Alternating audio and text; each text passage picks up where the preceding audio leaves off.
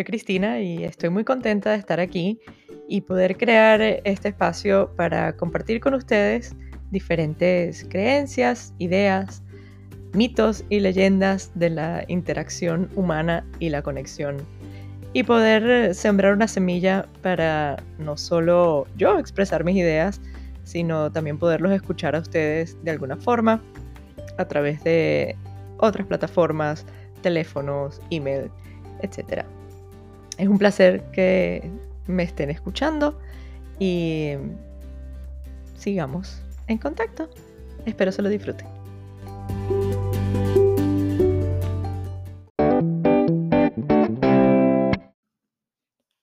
Antes de comenzar a hablarles de lo que quiero comentar en este podcast acerca de esos tres secretos de las relaciones interpersonales, quiero hablarles antes de cómo funciona mi proceso mental o mi proceso humano cuando, cuando algo me pasa y cómo llego a estas conclusiones. Normalmente lo, lo primero que siento es una emoción, que puede ser agradable o desagradable,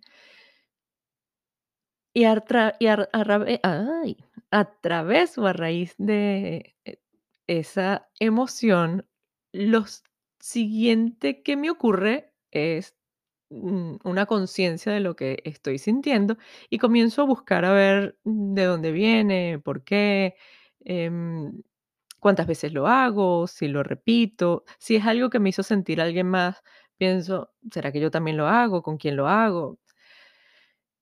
Después que tengo más o menos una conclusión en ese sentido, otra cosa que hago es poner eso que estoy pensando en extremos. Por ejemplo, ¿qué pasaría si todo el tiempo fuera así? ¿Qué pasaría si nunca fuera así?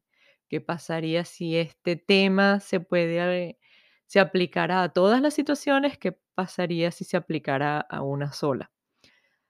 Bueno, mm, entiendo que esto se ve mejor con un ejemplo y quiero que este podcast de hoy sirva de ese ejemplo. Un tema que em, como mamá, mm, bueno, como mamá me dan vuelta en la cabeza muchos temas de cómo influyo en mis hijos, cómo los guío mejor en ser las mejores personas o, lo más alineados con lo que ellos quieren ser o con lo que ellos vinieron a ser en esta vida. Y, dentro de eso está, bueno, ¿qué necesitan de mí dentro de esa guía? En este tema particular de hoy, con respecto a estos tres secretos de las relaciones interpersonales, arrancó la, el pensamiento tratando de, y arrancó estando en un grupo, hablando con otras personas, tratando de pensar cómo guiarlos lo mejor posible en su sexualidad. Allí me di cuenta que más allá de cualquier em, parámetro preestablecido, prejuicios, tabús, etcétera, hay una cosa, hay, hay tres cosas súper importantes. Una es conocerte a ti mismo o a ti misma. Conocer tu cuerpo, conocer tus emociones, conocer qué te gusta, qué no te gusta, qué quieres, etcétera. El segundo paso es saber expresar qué es lo que quieres. Y el tercer paso sería poder preguntarle a la otra persona qué quiere y qué necesita. Como les comento, esto en principio fue surgió pensando en el tema específico de la sexualidad. Y después, al hacer este, este proceso que les comentaba antes, dije, bueno, ya va, pero en realidad estas, estas tres etapas, por llamarlo de alguna forma, servirían para cualquier cosa. Servirían si yo quiero ir a comer algo, servirían si yo salgo con alguien, em, serviría si yo se lo puedo, si yo puedo establecer esas tres, eh, no, preguntas no, em, ¿cómo las llamaremos?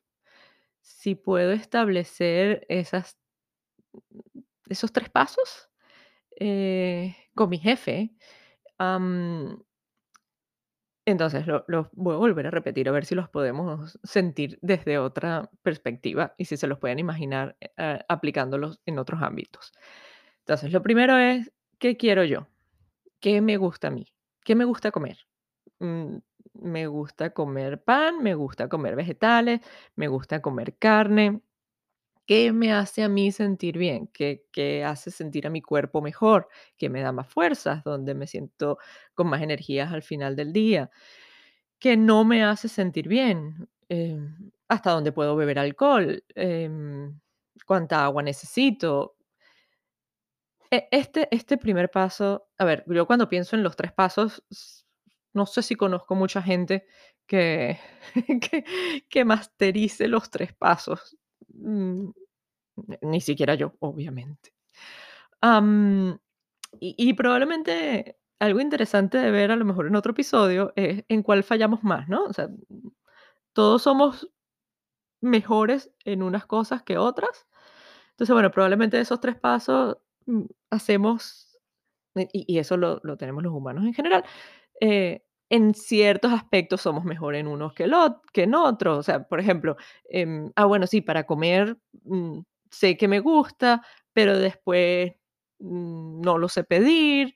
em, pero, por ejemplo, en mi trabajo soy muy buena pidi- sabiendo, pidiendo, pero después no pregunto. Entonces, bueno, hay como, hay como distintas escalas dentro de cada uno de estos pasos. Entonces, volvamos otra vez. Primero, saber qué quiero saber que me gusta, saber que es importante para mí, saber que quién es la persona que está más alineada conmigo misma. Es decir, no, no la persona externa, sino cómo soy yo, cómo es Cristina, por ejemplo, cuando está más alineada consigo misma. ¿Qué siente? Eh, la Cristina que está más alineada consigo misma em, siente que puede dar amor, siente compasión, siente fluidez, está centrada, etc. Entonces, bueno, ¿qué, qué situaciones, qué cosas mm, el- de las que vivo me hacen estar, me hacen sentir esas cosas? La segunda parte entonces es cómo lo expreso. A mí personalmente, probablemente, sobre todo cuando son emociones desagradables, tengo ahí todo un rollo de no querer hacer sentir mal a la otra persona, etcétera. Bueno, cada quien con sus sombras. Pero bueno, como dice una amiga a la que quiero mucho, Dara, lo más importante es estar consciente de nuestras inconsciencias. Así que allá voy. Entonces, segundo paso, me trato de expresar lo que quiero y necesito. Entonces, si para mí es importante dormir por la noche, entonces, ¿cómo le expreso a los que me rodean que eso es importante para mí? Y dependiendo de cómo lo expresemos, podemos tener unos resultados u otros completamente distintos. Es distinto decirle a alguien, estoy harta de que me, de que me despiertes por la noche, que decirle a alguien, oye, mira, esto es importante para mí, em, ¿cómo podemos buscarle una solución para que lo que para ti es importante y lo que para mí es importante encuentren un equilibrio? Entonces, realmente de cómo lo expresemos depende el 80% de la interacción con esas otras personas que nos rodean. Pero no es solo el cómo lo expresemos, sino que lo expresemos, porque también me he dado cuenta que muchísimas veces, por vergüenza, por prejuicio, porque no queremos hacer daño, em, por programaciones, nos vamos quedando callados todos cuantos más somos. Si lo vemos como en el ejemplo que les ponía al principio de dónde salió toda esta conversación, em, en el tema de la sexualidad, bueno, creo que podríamos escribir, bueno, no es que podríamos escribir, se han escrito miles de libros al respecto de cómo no expresamos las cosas que queremos porque nos da vergüenza, por tabús, etcétera. Entonces, expresar es otra cosa enorme. Y la última es preguntar, no asumir.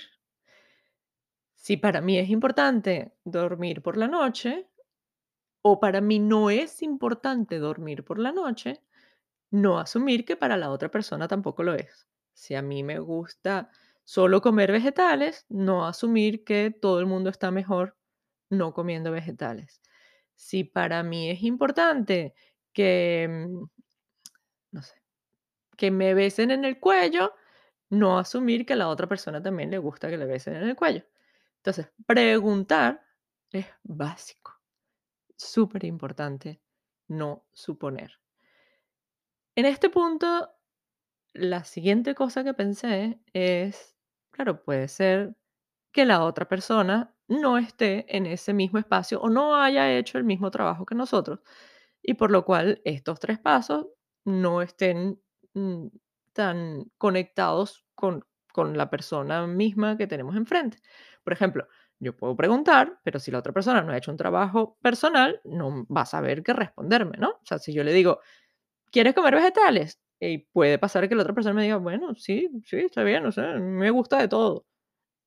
Entonces, bueno, ahí, ahí, allí entra ya otro tema de conversación en cuanto una cosa que, por lo menos a mí como mamá, por ejemplo, en ese trabajo en particular, me parece súper importante el poder transmitirle a quien tengo enfrente, en este caso mis hijos, que están seguros conmigo. Y probablemente eso podría ser una buena, un, algo que podríamos intentar también transmitirle a cualquiera con el que estemos intentando interactuar en este, co- con, estos tres trucos.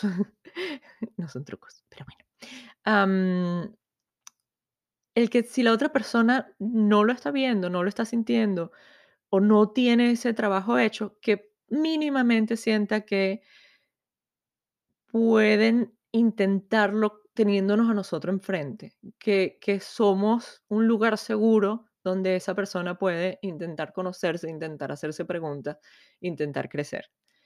Eso probablemente sería el cuarto paso, que es, después que preguntas, asegurarte que le estás transmitiendo la confianza y la seguridad suficiente a la otra persona para que sienta que eres la persona apropiada para poder abrir el corazón, la mente y la conciencia.